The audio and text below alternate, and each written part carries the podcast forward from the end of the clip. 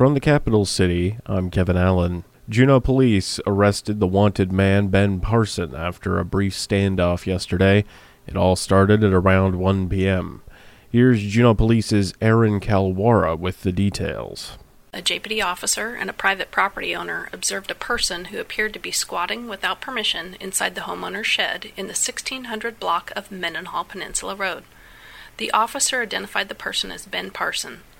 The officer told Parson he was under arrest for an outstanding warrant, and Parson grabbed a nearby rifle. The officer and homeowner moved to safety. Parson refused to come out of the shed.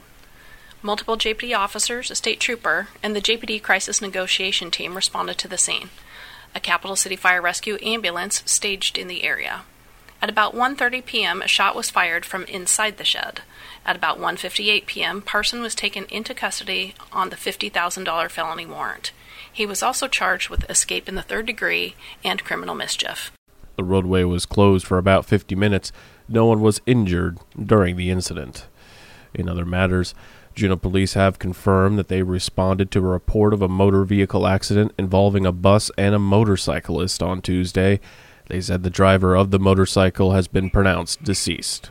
Juneau Police Lieutenant Craig Campbell said more information will be released today. The Alaska State Troopers have released details on a fireworks related death in Gustavus. State Trooper spokesperson Austin McDaniel spoke to News of the North regarding the incident. So on July 4th at around 11:30 p.m., the Alaska State Troopers received a report from the Gustavus Fire Department that an adult male had died from a fireworks explosion. Alaska State Troopers responded in a DPS aircraft on the morning of July 5th and conducted a preliminary investigation. So that preliminary investigation revealed that Green River, Wyoming resident Benjamin Jorgensen, who's 19 years old, uh, lit a mortar style firework and was subsequently struck, killing him instantly. Our partners at the National Park Service law enforcement rangers from Glacier Bay National Park and Reserve were able to respond to the scene immediately and hold it for the Alaska State Troopers who arrived later that morning. Wyoming law enforcement notified the next of kin. The state medical examiner's office was notified, and the body is being transported to Anchorage for an autopsy. Troopers arrested a Missouri fugitive from Justice Friday while conducting a traffic stop in Anchor Point. On Friday afternoon at about 6:30, troopers in Anchor Point conducted a traffic stop on the North Fork Road for a moving violation. Investigation by troopers determined that the driver, 28-year-old Nathaniel Isaac, had a fully extraditable warrant arrest for drug possession from Missouri. Isaac was arrested for the warrant and additionally charged with fugitive from justice. Isaac was remanded to the Homer jail pending extradition. The executive director of the Alaska Democratic Party faces charges including driving under the influence and refusing a chemical test after a weekend traffic stop near Soldotna. Alaska State Troopers say Lindsay Kavanaugh of Anchorage was stopped for moving violations early Saturday. They say she was found to be impaired by alcoholic beverages. The statement says Kavanaugh refused to submit to a breath test after her arrest. She also faces a criminal mischief charge after troopers say she unplugged equipment. A message seeking comment from the Associated Press was left for an attorney for Kavanaugh. The Alaska Democratic Party chair says he remains confident in Kavanaugh's ability to perform her responsibilities as executive director. The City and Borough of Juneau Assembly Finance Committee will take up an ordinance on short term rentals tonight. The draft ordinance would allow for the city to collect data on overnight rentals in the borough. A short term rental would be defined as a dwelling unit or portion of a dwelling unit offered for overnight occupancy in exchange for a fee that is available for rent for fewer than 30 consecutive days. Additionally, a license to operate a short term rental would also be required. Mayor Beth Weldon spoke about the meeting on the KINY Morning Show yesterday. She says the meeting is all about housing in the city.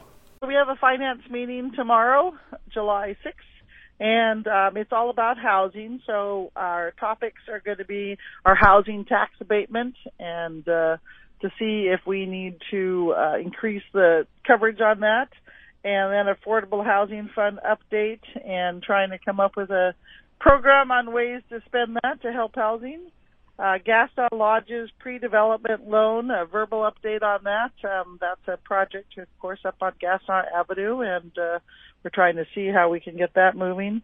Uh, short-term rental registration ordinance. We talked about this a little bit, and um, one of the things we talked about was um, that we need to understand better the number we had. So this is we're just asking people to register at this time. The meeting is set for 6 p.m. at City Hall and via Zoom. The city is also seeking public comment as it considers a change to its taxi cab flag drop and mileage rates. The proposed regulation change would provide for an increase in the two rates, the flag drop and mileage rate. The flag drop rate would increase from $3.40 to $4, and the mileage rate would increase from 22 cents per one tenth mile to 25 cents per one twelfth mile. It would also eliminate two additional fees the $1 airport to and from fee and the $1.50 cruise ship dock fee. A public hearing will not be held, but comments can be submitted in writing by July 26th. Information can be found on KINYradio.com. Former Alaska Attorney General and Juneau Mayor Bruce Botelho spoke at the Juneau Chamber weekly luncheon last week. His topic was ranked choice voting and what it will look like in terms of the looming elections this year. This is, of course, the first year that we're actually trying ranked choice voting. And we have, in fact, an entirely new scheme. It is, uh, in some respects, unfortunate, uh, but in others, uh, a challenge that, uh, with the passing of Congressman Don Young, we are actually stress testing this system in a way that uh, I think no one had initially anticipated. Botelho says there are two key points to consider when it comes to the timeline of this year's election. To begin with, we can really talk about uh, two aspects of it. The first is the primaries. We're one fourth of the way through the experience that we're uh, collectively having this year, and that is the June 1st special primary. We next will face the combined special general election and the regular 2022 primary on August 17th, and ultimately we'll have the general election on the uh, 8th of November. Botelho made his remarks at the Juneau Chamber weekly luncheon. After shareholders of the native regional corporation Sealaska approved a change to blood quantum requirements for descendant Class D stock, the board chair said their next focus will be expanding indigenous language teachers. The blood quantum resolution was approved last weekend by a vote of 57% of shareholders in favor and 40% opposed. This changes the eligibility of Class D descendant stock in that applicants are no longer required to prove one fourth Alaska Native blood quantum, but rather prove their lineage to an original Sealaska shareholder. The corporation predicts that, with the requirement change, about 15,000 shareholders will be eligible to enroll over 20 years. Sealaska Board Chair Joe Nelson on Action Line. The descendant, the D class stock, which the shareholders approved in 2007, this was really just a continuation of that vote we had back then, which opened the doors to our descendants. And the, the D stock back then had this requirement of the one quarter blood uh, stuck. It stayed within that re- uh, descendant stock, and we know from just being engaged and being, you know, who we are as community folks that the the blood quantum really goes one direction and within a couple generations uh, the eligibility pool of folks will dwindle very quickly. Nelson said that prospective applicants can now go to mysealaska.com and register. Nelson said their next focus is language revitalization, and they will be using their language revitalization fund. Uh, and that funds the way we have it set up is intended to to spend five hundred thousand a year on on Tlingit, on Shemalik, on Khodkil, uh, revitalization, really targeting the advanced learners, helping them become master teachers because uh, the clock is ticking with all these languages. Our original speakers are, are, are passing, and uh, time is not on our side. So we need to do more. Meanwhile, former Sealaska employee and admin of the Facebook group Shareholders of Sealaska, Vicky Mata, stressed that the value and voting power of shares have been diluted. What that means is since you raised dividends it means that our dividends are greatly impacted by 40%.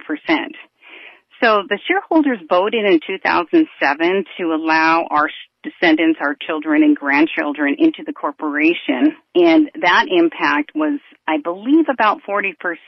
This vote decreased the value of the shares another 40%. MATA is now advocating for election reform, an end to discretionary voting, term limits to be implemented, and a change to voting standards that would enable shareholders sponsored resolutions to have the same voting standard. I'm concerned about the future of Sealaska. I see the direction going more into what is being coined as corporate socialism, investment into nonprofit, and the elimination of Sealaska dividends. I can see the writing on the wall, but unfortunately it will be too late. In time, those who voted yes will see the impacts of what this vote had on shareholder benefits. That's the point that I'd like to get across is in time, those who voted yes will see the impacts of what this vote had on our shareholder benefits. Sealaska joined Native Regional Corporations Calista and Arctic Slope Regional in not having blood quantum determine eligibility. The Ketchikan City Council will discuss tomorrow if there is consensus to have staff draft an ordinance banning conversion therapy. According to a study by the UCLA School of Law, conversion therapy, also known as sexual orientation or gender identity change efforts, is a practice grounded in the belief that being LGBT is abnormal. The study is cited by Council member Gage, who is calling for the consensus building discussion. In 2020, the Anchorage Assembly passed an ordinance that prohibits medical professionals from offering minors conversion therapy. Also on the agenda, they will take up an ordinance that would impose term limits for the mayor and members of the council in Ketchikan. The ordinance would limit the mayor and council members to three consecutive terms. Election to serve an unexpired term would count as a full term. An appointment to a seat prior to an election to fill the vacancy would not be considered as a term. If approved, the ordinance would go to the voters in the October 4th election. The meeting is set for Thursday at 7 p.m. The three remaining top candidates in the special election to fill Don Young's unexpired term held a debate last week. Republicans Sarah Palin and Nick Begich and Democrat Mary Peltola spoke on their plans if elected. Here's Nick Begich on what can be done to subdue the energy crunch in Alaska and the nation. This audio comes courtesy of the Anchorage Daily News and C SPAN. We can improve the Willow Project. Uh, the Willow Project is real production right around the corner, 150,000 barrels a day through the pipeline. Uh, that's something that we need to be doing right away. We need to uh, release uh, federal lands so that we can start to uh, lease those lands again. Um, these are immediate actions that can be taken. Palin says renewable energy on a large scale will take time. There are a lot of potential renewable energy uh, source projects that Alaska can participate in, but it, it's um, it's this false narrative that we're hearing out there um, from too many on the left who are saying, "Well, we can jump into uh, renewable energy uh, economy right now. We, we can't. That that's that's false thinking. It's going to take years and years and years before we absolutely are transitioned into uh, renewable energy uh, resources that are tapped into, that are created in order to um, energize our country. Peltola noted a group of communities on the western coast of the state. I do support renewable energy and the development of it and, and scaling it up um, again, I was very proud of the work that the Bush Caucus did on renewables. Um, one example is the Chaninik Wind Group. It's four villages on the coast, and the amount of diesel they've been able to displace in terms of home heating and even powering their ATVs has been quite substantial, and it's a, a proven um, success story. All made their remarks during a debate last week. Gas prices are coming down. The national average is about 9 cents lower than it was last week, and roughly 80% of stations in the U.S. have gas below $5 per gallon. The lower gas prices are being driven by lower oil prices, which are hovering below $100 a barrel.